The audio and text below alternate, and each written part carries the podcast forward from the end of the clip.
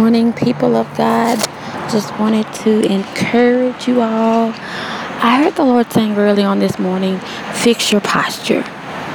Oftentimes, when we hear the word posture, we tend to think of man's physical normalities.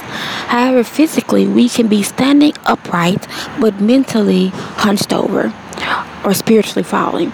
Looking in Webster's dictionary, the word posture is defined as the state or condition at a given time. Okay, God, you said fix my posture. How, how do I fix my posture? First of all, it's okay not to know what to do. That's why we need God because He's all knowing. Jeremiah 29 and 11 says, For I know the thoughts that I think toward you, says the Lord. Thoughts of peace and not of evil, to give you a future and a hope. Proverbs 3 and 5 says that in all our ways we should acknowledge God, trust in Him, lean not to our own understanding, and He shall direct our path. Before we can move forward, we first need to make sure that this is what we want to do. Because some of us like the man at the pool of Bethesda in John chapter 5, verses 1 through 15, we become complacent. Yes, we want God to do it, but we're not sick and tired of being sick and tired. We're comfortable in the place that we're in.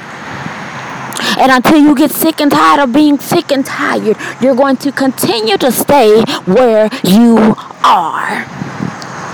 Grandma had an old saying growing up until you get sick and tired of being sick and tired, you're going to dwell in the place that you're in. But when you get tired of being sick and tired, then you'll get up and do something about it.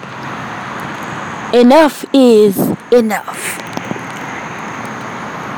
When we begin to tell, tell the enemy that enough is enough, then we begin to allow God access to our lives. Revelations 3 and 20 said, Behold, I stand at the door and knock.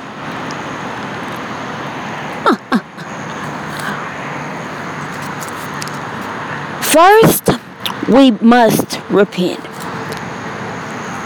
You see, David over in Psalms 51 and 10 showed us the motto prayer of repentance. We, we, we know the story. He was king he was feeling himself. He saw Bathsheba and had to have her. But in the midst of all of that, he had a relationship with God. And he knew that part of the reason that his posture was changing, part of the reason that trials and tribulations were coming was because of the choice that he made. And he began to pray in Psalms 51 and 10 God created me a clean heart and renew in me the right spirit. Hmm. Some of us need to ask God to create in us a clean heart, God. God, I messed up, but God, forgive me, God. Take it away. God, take away the desire, God. God, order my steps, God, so I won't do it no more. Over in second chronicles 7 and 14 god deals with solomon on the people of god. And he begins to tell solomon if my people which are called by my name would humble themselves and pray and seek my face and turn from their wicked ways then will i heal, hear from heaven and heal the land. Okay god i repented I've asked you to forgive me, God. God, I'm seeking you even the more, God. God, now what?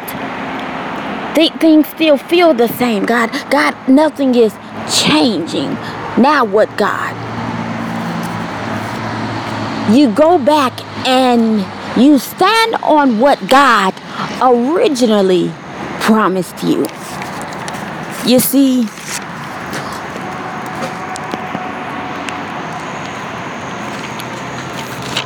we have to go back and stand on it. Over in Genesis chapter 17, verse 15, God promises Abraham that he should bear a son.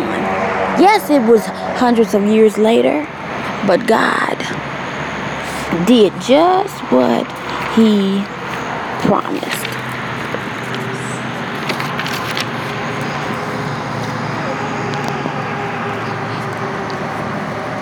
Even looking at the story of Noah. Noah told the people that it was going to rain 40 days and 40 nights. And it came to pass.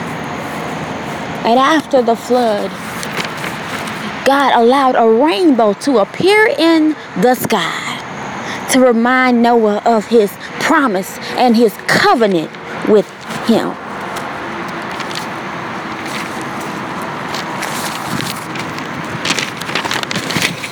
Fix your posture. For some of us, we were standing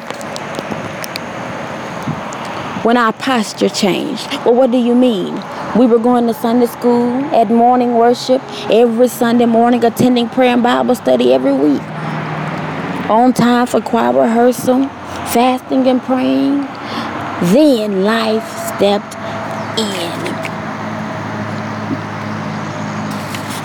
Paul says over in the New Testament, Romans 7 and 21, every time I desire to do good, evil is always present.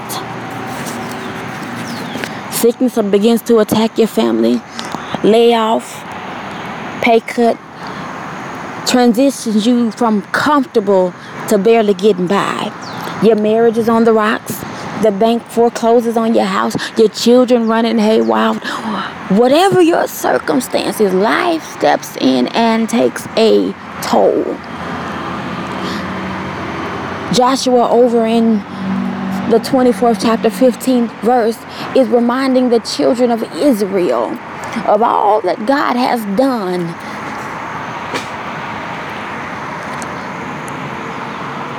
and to stand on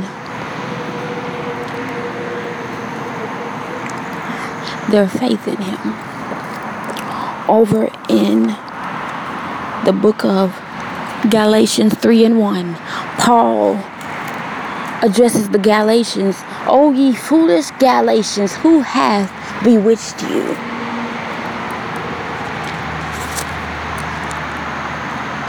There's an old hymn that says, My hope is built on nothing less than Jesus Christ, my righteousness.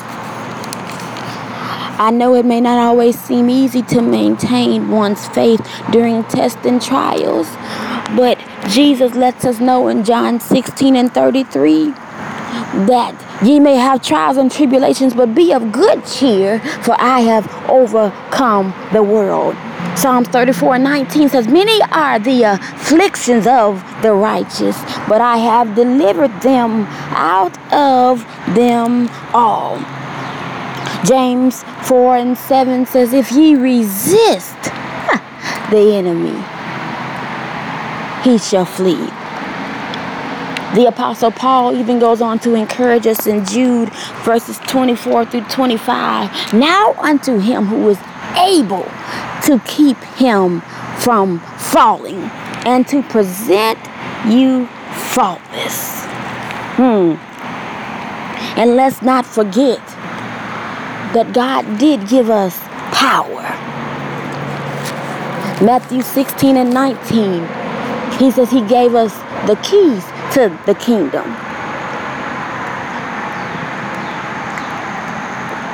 Over in Luke 10 and 19, he said he gave us power to tread upon serpents.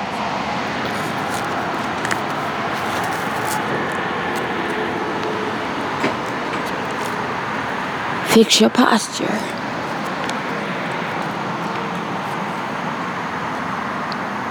Fix your posture.